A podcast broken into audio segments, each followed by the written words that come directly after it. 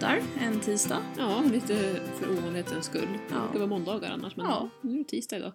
Och vi har ju haft lite teknikstrul den här tisdagen för um, vår, eh, vårt inspelningsprogram ville inte spela in oss första omgången. Så Vi vi, satt körde. och snackade här i nästan 20 minuter. Ja, och så- det blev ett jättebra poddavsnitt och sen så bara, nej, ingenting har spelats in. Så uh, så är det med tekniken ibland. ja, Den är teknikens inte alltid under. med. Man får liksom finna sig i att eh, ibland så blir det inte riktigt som man har tänkt sig. ja, Både när det gäller hästar eller andra saker. ja, precis. Så vi gör ett nytt försök här nu då. Ja, precis. Nu ser vi att ljudet funkar som det ja, ska. och nu har vi, man lär sig liksom för varje gång. Ja. Nu ser vi här att ljudet funkar. Det ska vi kolla. Ja, har du haft en bra vecka? Ja, den har varit bra. Vi har haft sportlovsvecka här i, där jag bor så att eh, det har varit ganska lugnt. Ja.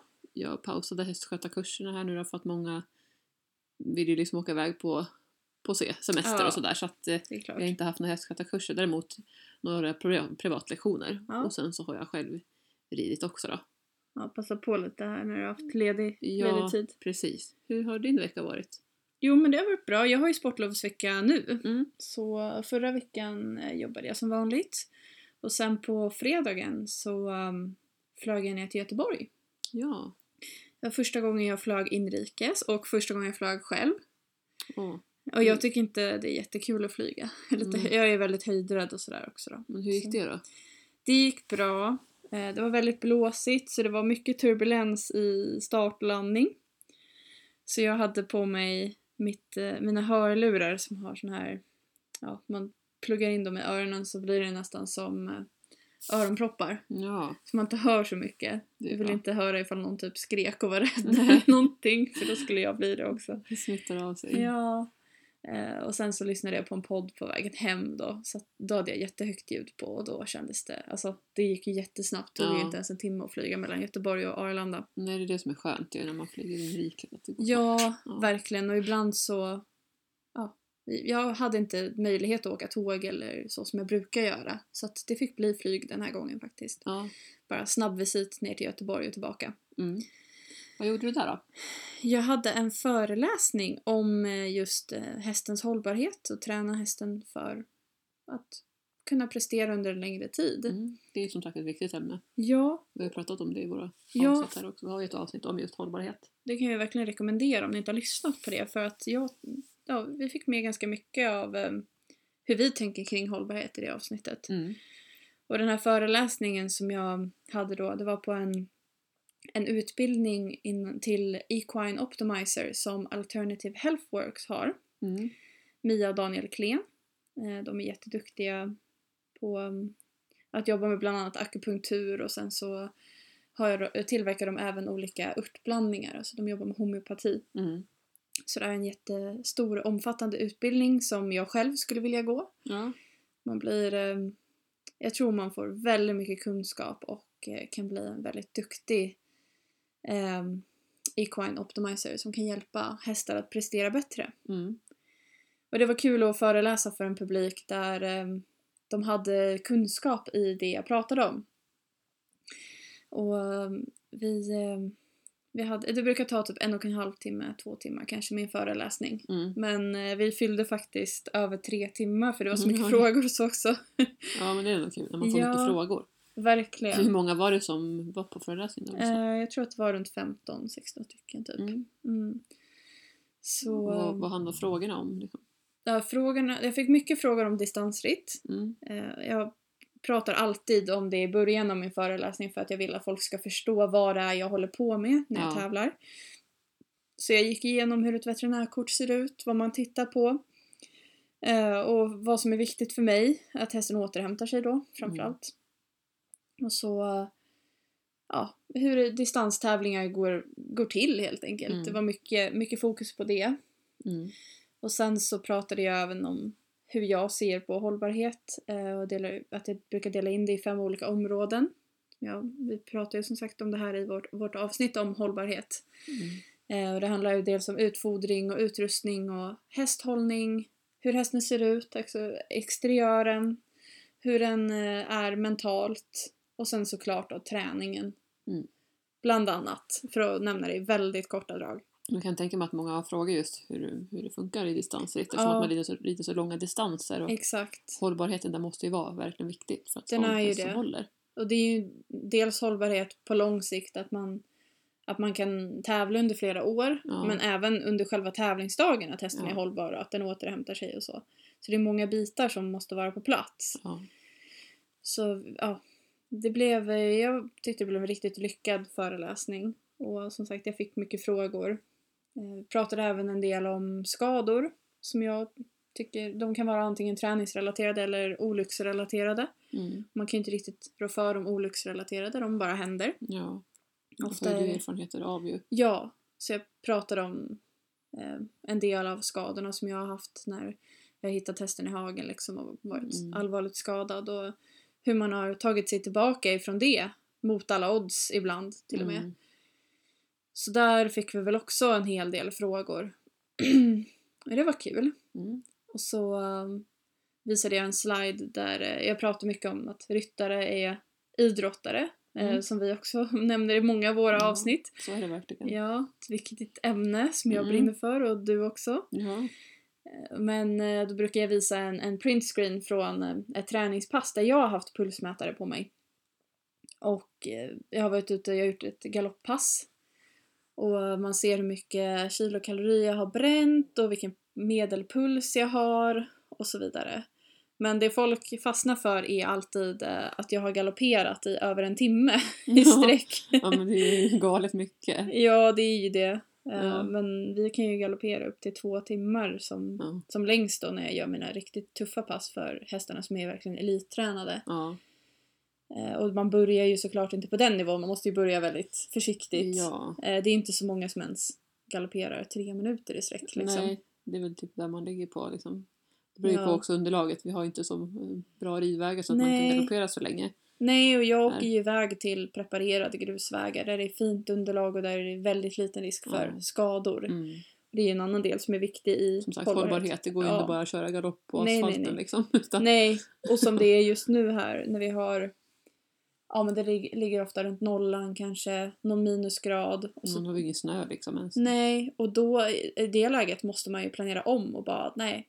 Jag, måste, jag kan inte följa min träningsplan utan jag får skita i det för att det Mm. gör ju mer skada än nytta på min häst. Ja, Det är för hårt helt enkelt. sunt förnuft Ja, gäller ju många gånger. och det, det är ju en del av att bygga hästen hållbart. Mm. Sunt förnuft. Men sen på kvällen där efter föreläsningen så gick vi på Göteborg Horse Show Ja, och tittade på den internationella världscupshoppningen. 1,50 hoppade de. Och det var kul. mm. Det var många svenskar med och jag har för mig att Douglas Lindelöf vann och att Henrik Eckermann kom tvåa. okej. Så väldigt fina prestationer av svenskarna. Mm. Och vi eh, gick även en del på mässan där nere på Eurohorse. Och det tycker jag är jättekul. Men Mm. de jag var där med, de, eh, ingen av dem hade egen häst. Eller har Nej, egen häst. Så det var bara jag som hade det. så vi gick där och tittade och så vi stannade inte till så jättemycket vid något Nej. ställe. Och jag såg massa bling, bling-saker och så här guld och glitter och sånt som jag tycker om. allt, eller? ja. Men så Ja. jag har köpstopp, jag får inte köpa sånt för att jag använder inte det när jag är ute i skogen. Alltså det blir Nej. förstört direkt. Så- du har väl rätt mycket grejer också? Ja, har tio hästar tänker jag. Jo, jag har ju jättemycket saker och Ja. jag har en del fina saker också som vi använder när vi åker iväg och tränar typ på en ridbana eller i ett ridhus liksom. Ja, Men jag kan inte ha ehm, hur mycket som helst. Nej. Det blir inte försvarbart riktigt. Jag får lägga pengarna på något vettigt istället. ja. Ja, men eh, ja, det var väl den helgen. Jag gick upp tidigt sen på lördagen och eh, flög hem till Mm. Arlanda. Landade vi strax efter tio tror jag. Tog du det lugnt sen när du kom hem då eller? Nej, det gjorde jag Men eftersom inte. Josefin så kanske du inte gjorde det. Nej, det var ju, jag hade ju hela dagen framför mig och helgerna Ja. brukar vi göra våra längre pass. Så jag blev hämtad av en av mina ryttare på Arlanda. Och eh, samtidigt som hon hämtade mig så var det ett gäng ryttare hemma hos mig som hade börjat plocka in hästar och förbereda dem för vår långritt som vi skulle göra. Mm. Så jag kom väl hem där någon gång vid 11, strax efter 11. Gick in och bytte om. skulle jag ta någonting att äta och då hade jag förberett det och handlat hem såna här äh, Vasaknäcke som är ja, i en plastförpackning som man bara kan ta med sig typ i Mm. sadelväskan. Det är smidigt att ha med sig. Men det hade min sambo ätit som snacks när jag Nej. borta. Otto. Ja, bara, Otto, vad, vad är mina mackor jag ska äta Ja. till lunch? Nu när jag liksom behövde ta något i farten för en gångs skull. Ja. Eh, men nej, då hade han ätit dem så att han fick fixa macka till mig och sa Ja. ja. du, jag måste ut i stallet nu och fixa, jag ska ut och rida. Du får fixa någonting till mig som jag kan äta. Och han, han är väldigt snäll min sambo så att han Ja, bara det. "Ja, fixar det. Så han fixade det och sen så hade jag med mig några proteinbars som jag hade i fickan. Mm. Så jag kunde fylla på under rittens gång också. Jag hade ätit en väldigt bra frukost också så jag var faktiskt eh, inte vrålhungrig där Du vid var ändå lunch. förberedd liksom. Ja, jo men jag Mm. visste att jag skulle iväg och träna. Mm. Så det är återigen det här också. Frukosten är viktig. Ja, Jag tycker den är fan ja viktig. jo men det är det och sen att man eh, Alltså ska man ut, som jag skulle vara ute i tre timmar Mm. och jag visste Så att hade du flugit liksom innan liksom? Ja, och jag skulle inte klarat att rida i tre timmar på ett bra sätt om jag inte hade fyllt på med någonting liksom. Mm. Så ja, vi gav oss av. Och Det var ja, väldigt blåsigt var det. Just det, det blåste ju jättemycket. Mm. Mm. Jo, det var runt 20 sekundmeter i byarna och det skulle kunna blåsa upp mot 24 senare på dagen. Mm. Så det vi, ja, vi, vi hade ändå tur. Det kändes som att det var lä på många ställen där vi var. Ja. Men på sista biten hem då blåste det på ordentligt så man fick nästan hålla i sig. Mm. I Hur tar sadeln. hästarna det då? Nej, de brydde sig inte så mycket faktiskt. Nej. Mina hästar är ganska coola sådär. De är vana inte- också, de är ju mycket på, drö- på lösdrift ju. Ja, jo de är De vana vid att det låter och så. Det är mest om det skulle komma någonting farandes Ja. helt plötsligt då, då blir jag Precis. också rädd. Till och med träd typ skulle rasa. Ja, när man- det, Alltså, det det är kanske inte så stora odds i och för sig men just när det blåser så ja man vet man ju aldrig. Man får ju vara lite försiktig med vart man rider. ja. Så vi red mycket på grusvägar och eh, passade på att rida i ganska högt tempo också. Mm. Eh, eller högt tempo, men vi galopperade ganska mycket. Mm. Så det blev väl totalt i alla fall 30 minuter galopp. Inte i ett svep, utan vi delade upp det lite grann så att framförallt ryttarna fick vila lite, för de är inte så vana vid att galoppera länge. Nej. Jag tror att många av dem hade lite känningar dagen efter, Mm. så de fick lite träningsverk. Men hästarna var väldigt pigga och glada. Vi red över ja, 3, mm, ja, nästan 3,4 mil tror jag att vi fick till i Mm. alla fall. Bra. Ja, sen kom jag hem och då har jag för mig att jag tog det lite lugnt i alla fall. Ja. en stund. Ehm, ja, och så på söndagen så blev det ridning igen. Då var vi ute två turer på totalt var jag väl ute i två och en halv timme. Mm. Och sen blev det lite halvlugnt. Åkte iväg och käkade lunch faktiskt. Åt poke bowl som jag alltid suktar efter. Mm. Det är liksom min så lilla vardagslyx. Ja. Köpa poke bowl. Mm. jag tycker det är så gott. Så då gjorde jag det. Och sen så skodde vi lite hästar hemma och så ja, åkte vi iväg och åt middag hos min sambos familj. Vad mysigt. Mm. Jo men så det var en jättetoppenhelg verkligen. Ja. Och du, du var som sagt hemma och tog det lugnt. Jag var hemma mest. Jag jobbade lite med mitt andra jobb i helgen. Ja. Det är som en fördel när man kan planera sin tid och Ja, sådär. jo, så kan det man jobba när det passar. Ehm, och så har jag haft lite privatlektioner och rider Mm. själv som sagt. Och så skodde vi, apropå skoning, så skodde Ja. vi Gingis för första gången. Han fyllde ju 14 år i Ja. år. Så han har aldrig haft skor. Vi köpte honom som tvååring och han har ju funkat bra. Alltså han har ju haft jättefina, bra hovar, starka hovar Mm. och aldrig liksom ömmat och så. Men då efter att han fick fång i somras så har jag märkt, framförallt vid ridningen, Ja. att han inte tar ut stegen ordentligt och han Nej. söker sig gärna till kanten om man ska, Det kan ju lätt Ida. bli så, som jag har Ja. förstått det. Ja, Om man fått tyvärr fång. alltså. Men, men han är för skodd nu på framhovarna Mm. Och det har funkat bra. Han fick ju vila första dagen och sen så hade jag honom som handhäst Ja. dagen efter när jag red på Herman. Och han liksom gick på där och Ja. försökte inte alls gå ut på kanten och sådär. som Nej, han men vad bra. Det har varit lite, ska säga, det har varit lite till och från, det har inte Ja. varit så jämnt men jag har märkt framförallt när han är nyverkad då har han Ja. kanske varit mer öm om man säger. Jo. Eh, Så det känns skönt att han då förhoppningsvis att det kommer funka med skor. Ja. men det är viktigt, eh, apropå det här med hållbarhet, att man, Ja. man får anpassa sig lite. Alltså det mest naturliga för hästen är ju att vara barfota, men det funkar inte alltid för Nej. alla hästar. Nej. Och ibland måste man hjälpa dem då på något sätt. Till exempel att sätta på skor på Gingis för att han inte ska ha ont. Ja. Man vill ju inte det liksom. Och då blir, kan det bli skad, följdskador också. Men Ja. Då går han och spänner sig och så kan han få ont i ryggen och andra Exakt. ställen på kroppen. Exakt. Så det är så att vara lyhörd till hästen. Mm. Alltså, för, som sagt, han är 14 år och då kan man ju lätt tänka att nej, men han har alltid klarat att vara Ja. oskodd. Så kanske man kör på. Men Mm. märker man någonting avvikande så... Men Man ska alltid lyssna in. Lyssna efter vad, vad hästen säger. Ja, och sen kan, nu har jag haft honom så pass länge också i och för sig. Det är inte alltid Mm. man har det ju. Nej. Man kanske köper en häst och så har den varit oskodd och så har det funkat liksom. Mm. Kanske några år och så. Men märker man att det inte funkar så får man ju Nej, precis. kolla på det då. Då får, då får man ändra det som behövs. Ja, och sen så klippte jag honom faktiskt också här. Ja, just det. Så Det han- pratade ju du om att skulle göra. Ja, eh, jag, han, har ju liksom, han har ju väldigt lång päls för att han har ju PPID som sagt. Ja. Som vi pratade om i förra avsnittet. Eh, men eh, ja, det, det funkade bra. Det blev inte den snyggaste klippningen ska jag inte säga. För Nej. jag köpte en billig trimmer för, för som husdjur. Så. ja. Men det, det dög ändå. Det gick Ja. bra att klippa. Och Tyckte han om det? Var det Ja, skönt? alltså han stod som ett ljus. Jag tror han rörde Ja. inte alltså, en endaste min. Nej, han tyckt stod att det där. var skönt. När Då. jag startade maskinen så han tittade lite grann så här, vinklade lite på öronen undrar vad Ja. det där för så låter. Men, och så klippte jag honom eh, vid sadelgjordsläget och så Ja. lite på halsen och så då. Han tyckte det var jätteskönt. Ja, men de brukar många tycker ju det om de har mycket päls. Ja, Det brukar ju klia lite i pälsen. Det är svårt att få dem rena tycker jag. När de har så tät päls. ja liksom. det är ju det. Och så då kliar väl stövet lite där. Ja, och sen när det regnar också, han blir lite blöt. Då Mm. Ja. tar det lång tid innan det torkar Ja. och då kan det bli hudproblem också faktiskt. Ja. Jo, det är en annan grej som vi får dras med nu när det är lite, lite fuktigt och sådär ute.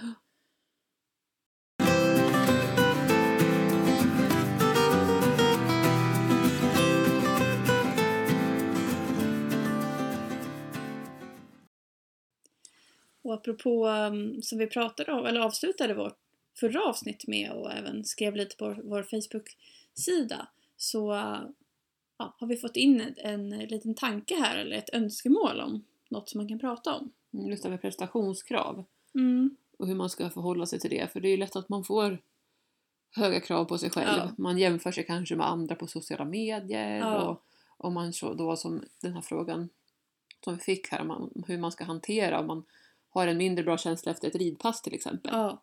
Och så ser man all perfektion bara Ja. på Instagram till exempel eller Facebook, sociala medier.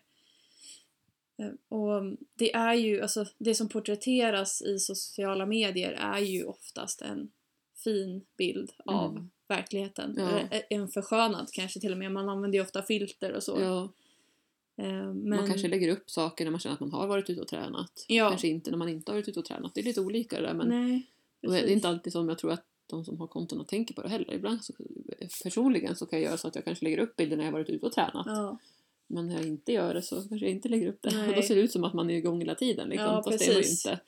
det är ju, det är ju kul hur, vilken bild sociala medier ger oss av andra människors liv. Ja. För jag kommer på mig själv ibland med att tänka att men oj, den här personen jobbar väl inte liksom. För att man ser bara träning, träning, träning eller hästar, Mm. hästar, hästar. Och så glömmer man bort att ja, fast den här personen har antagligen också ett jobb och den gör mycket saker Mm, utöver det här. Liksom, utöver. Ja. Mm. Eh, Så att man, man delar ju oftast det som är det bästa, eller vad man ska ja, säga. ja, precis. Och det är nog viktigt att komma ihåg det, för jag tror att så är fallet hos de flesta. Och jag vet till och med personer i min närhet som typ har städat hemma och tagit flera bilder när det har sett så här kliniskt rent och perfekt ut. Mm. Eh, och så har de sparat det så att de kan liksom använda vid olika tillfällen bara för att det ska ge en bild av att det är så jämnt. Ja, precis. Som jag tänker inredningskonton och sånt. Nu kommer vi in på någonting Ja. annat. Men där är det väl lite så också. Man kanske inte vill lägga upp en bild när det inte är städat. Nej. Utan där är det ju så. Och det blir ju som en Mm. fasad. Alltså det, Ja. så tänker jag att det kan vara med andra konton som man tittar på också. Så att man, man, ska, man ska vara lite källkritisk och inte alltid bara tänka att Gud vad den här personen håller på hela tiden och Nej. jag är så dålig som inte hinner med det också. För det kanske inte är alla, sanningen. alltså alla har vi ju.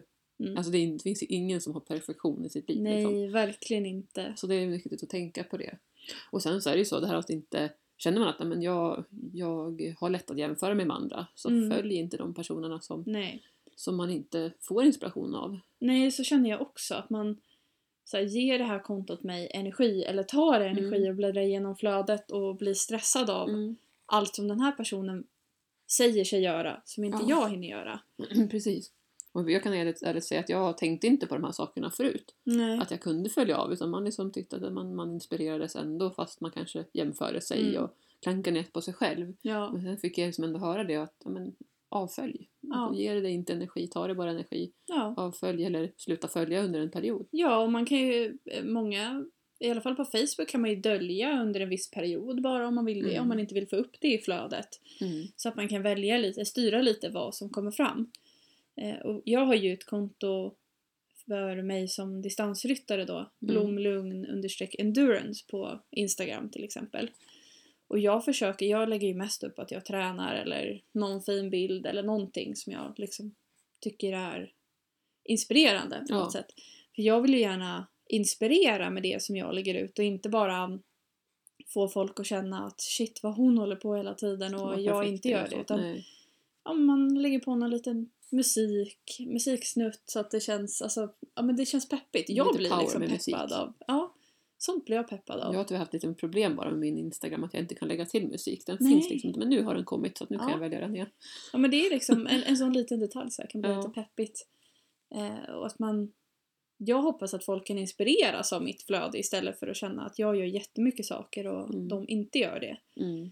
För det är det som vi har pratat om i podden tidigare också så jag har perioder då jag har svackor och jag inte hinner med och Hästarna är sjuka kanske. Ja, ja, det kan vara vad som helst och, egentligen. mm. Mm, Och det det- liksom.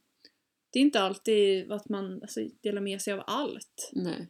Men eh, jag är väldigt noga med att dela med mig av motgångar också. Mm. Till exempel när jag tävlar, om det inte går som jag har tänkt och jag blir utesluten i en distanstävling. Eh, det har vi också nämnt i vårt avsnitt om distansritt. Eh, vad en uteslutning är. Det kan vara att de trampar på en sten eller ja, att den inte har druckit tillräckligt mycket. Det kan vara ganska små marginaler. Mm. Men ingenting får liksom riskeras på en distanstävling för man, man, hästen presterar så hårt. Mm. Och då kan det vara jättesurt att åka ut. Jag har ju åkt ut för att min häst har varit kissnödig och haft hög puls för det. Ja. Och det är jättesurt. Men jag brukar alltid skriva om det i efterhand. Dels för att återberätta liksom hur jag tänker och ibland kanske reflektera över vad man kunde ha gjort annorlunda eller så. Mm. Och det tycker jag inte är jättevanligt bland ryttare på hög nivå. Men Nej, vi delar blir... verkligen med dig. Det är ju Ja. Och vi blir mycket av din också... vardag också. Så. Absolut. Stories är bra tycker jag. kan Ja, man ju följa och se. ja jag, jag tycker stories är sätt. jätteroligt. Va- Där brukar jag lägga upp mycket vardagsbestyr. Ja, alltså, det samma här. där det är högt och lågt liksom. Det kan vara vad som helst egentligen. Ja, Skitiga hästar eller så. Ja. På riktigt. Det blir liksom mer verkligt. ja, jo. Och lite filmer och sånt också brukar jag tänka. Ja. Eh, Men som sagt, man, man får försöka hitta de här personerna eller kontona där man kan inspireras istället och bli motiverad. Ja. Och sen också inte, inte alltid tänker jag att alltså, man, man måste ibland vara lite flexibel. Mm. Som vi nämnde tidigare här. Att vi, ibland är underlaget dåligt till exempel. Och så har jag min träningsplan. Och så kan jag inte genomföra den för att förutsättningarna jag har innebär att det går inte. Mm. Och då kan inte jag klanka ner på mig själv för det. Det kan jag inte göra för liksom. För okej, vad kan jag göra istället då? Om jag nu måste ut och träna. Som jag, jag har tävlingar framöver, jag behöver träna liksom. Mm. För att det, annars kommer inte jag kunna prestera när jag ska tävla. Mm. Men en del har inte ens ett mål att tävla eller prestera. Nej men precis, det där är så olika vad man har för... Alltså var, om man tänker sig, ställer sig frågan varför rider jag? Det tycker jag är Mm. steg ett att ställa sig den frågan. Absolut. In, liksom innan man jämför sig med andra liksom, eller så, även om man inte ska göra det, Nej. så är det ju lätt att göra det. Man ställer sig frågan varför rider jag? Ja. Och jag tänker på dig också som du har berättat i tidigare avsnitt här att eh, en stund så har du känt att du har sänkt dina krav, ja, absolut. prestationskrav, för att du har liksom velat tagit det lugnt och du har ingen Mm. tävling framför dig så. Nej. Medan nu har du en tävling här på Mm. gång och då har du ökat dina Ja. prestationskrav. Ja. Och, och så är det ju ibland då. Ja. Menar, där har ju du varit ärlig med det också. Ja, det är ju så. Både mot dig själv och öppet också liksom. Ja, man behöver som sagt vara flexibel. Mm. Och man kan inte alltid bara köra på samma plan hela tiden. Mm. Ja. Det är okej att ta det lugnt en period. Mm. Och ibland så har man jättemycket jobb kanske eller annat man behöver göra. Jag är ofta borta på helger. Eh, Då kan jag ha tur att kanske mina medryttare kan hjälpa mig att träna hästarna men annars får jag liksom planera så bra jag kan. Ja. Och jag har ju så många hästar så då får jag liksom prioritera då. De som Ja. är viktigast kanske jag fokuserar på. Ja, Okej, då får de andra vila eller lite halvvila en period. Mm. Och det är helt okej. Om vi tittar på hur du och jag har gjort här nu. Som, jag har ju vilat mina hästar mest nu när vi har Ja. haft sportlovsvecka medan för dig är det tvärtom. Mm. Du rider mer nu när det är sportlov. Ja. När jag har mera tid. Ja. Så där beror ju lite på. Som sagt, alla är vi ju, har vi våra egna Ja, som, förutsättningar och men det viktiga är att det ska vara roligt. ja. Det ska inte bara vara en prestation eller ett krav, ett måste och, och hålla på med hästar utan man måste faktiskt kunna se glädjen i det. Mm, det är ju det som är viktigt. Bland det viktigaste egentligen. Ja. Varför är jag med hästar? Och ibland som eh, i vårt avsnitt om svackor, det jag pratar om när jag hade min svacka, då fick jag gå tillbaka till vad jag tycker är kul. Mm. Och då var det mycket, ja men jag åkte iväg och hopptränade lite grann, jag gjorde lite nya saker, tränade mycket ifrån marken, liksom byggde Mm. relationen och att vara med hästen istället. Mm. Istället för att bara prestera med hästen. Mm. Liksom. Det kan vara en sån grej som kan få en att släppa lite av sina prestationskrav också. Att man, Ja, testa någonting annat ett tag. Och, ja, och hittar det som är kul igen. och sen vet vi inte nu, tjejen som har skickat den här frågan här, eller önskemålet då, varför, varför hon rider. Nej. Eh, och liksom hennes förutsättningar. Men eh, det kan ju vara just att testa göra någonting annat. Eh, vad är det mer vi tänker? Det här med Instagram också, vi har pratat om sociala Mm. medier. Och kanske också ta hjälp av en tränare om man känner att Ja. man har fastnat i sin ridning. Det kan ju vara så också ibland att man kanske, som vi får beskrivet här, att vad gör man för att hantera en mindre bra känsla efter ett ridpass? Ja. Och jag, Eh, jag har Då ju... kan det vara just det, att ta hjälp av någon. Ja, och jag, jag jobbar ju med de- dels elever på distans men även som jag träffar då. Mm. Och mycket av det jag gör kan ibland handla om att hjälpa dem mentalt eller liksom Mm. Svara på frågor. Man kan vara en stöttepelare och någon som kan bolla idéer till exempel. Mm. Och det kan också vara skönt för att man kan avlasta eller liksom lägga över lite av sina känslor på någon annan istället. Mm. Som kan hjälpa till att reda ut det. Mm. Istället för att bära allting själv. Om man inte har någon att prata med hemma till exempel. Då är ju en tränare eller mentor en fanta- fantastisk eh, tillgång. Mm. Man Eller bara lyssna på vår podd. Ja, man kan lyssna på vår podd eller, Eller andra poddar eller andra poddar. man vill Det finns inspireras. mycket- Det finns ju mycket idag liksom. Ja, men jag tror att det är bra att lyssna på Mm. någon annan som känner samma sak eller har Mm. känt samma sak. Ja, Så att man inte känner sig så och jag ensam tror att alla, mer eller mindre i alla fall, har gjort det någon gång. Absolut. Annars så vet jag inte riktigt vad det är för mirakelmetod som de personerna använder. Nej. Men eh, alla har vi ju våra krav på oss själva. Just det här att det är okej att sänka sina prestationskrav Mm. och inte jämföra sig med andra och utgå från sig själv. Ja. För det är det enda rätta liksom, utgå från sig själv, ja, inte någon annan. nej. Och sin häst. Mm, Se vad, precis, vad, häst, vad du har för häst liksom. Era...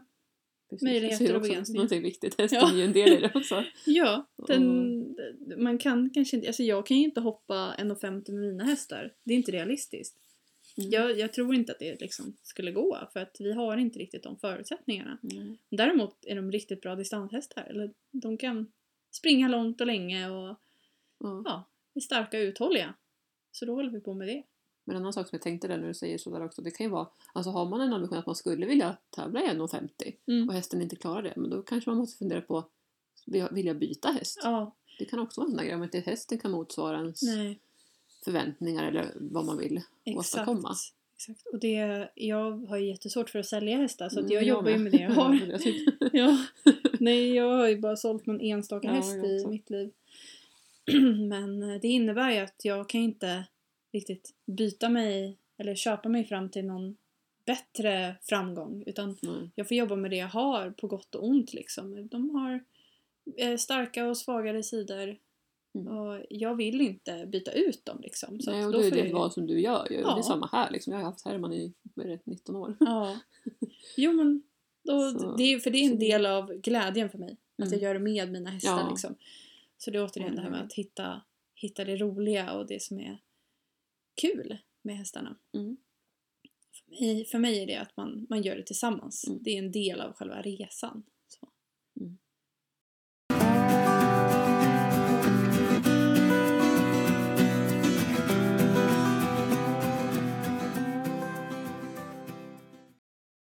Ja, då får vi väl tacka för oss idag då. Ja, det får vi göra så hörs vi nästa vecka. Mm, det gör vi. Och ni kan ju som vanligt kontakta oss på antingen Facebook-sidan Livet med häst podden eller Instagram Livet med hast podden eller Gmail eh, livet med hast gmail.com Och sen så får ni gärna följa oss och inspireras av våra eh, På det här med, med inspiration och följa Ja. och de som ger energi och så vidare.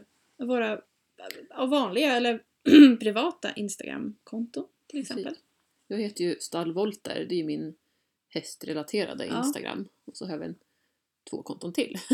Ja, Förutom podden. just det. Eh, men vad, och sen sa du din... Jag har ju min då blomlugn understreck endurance.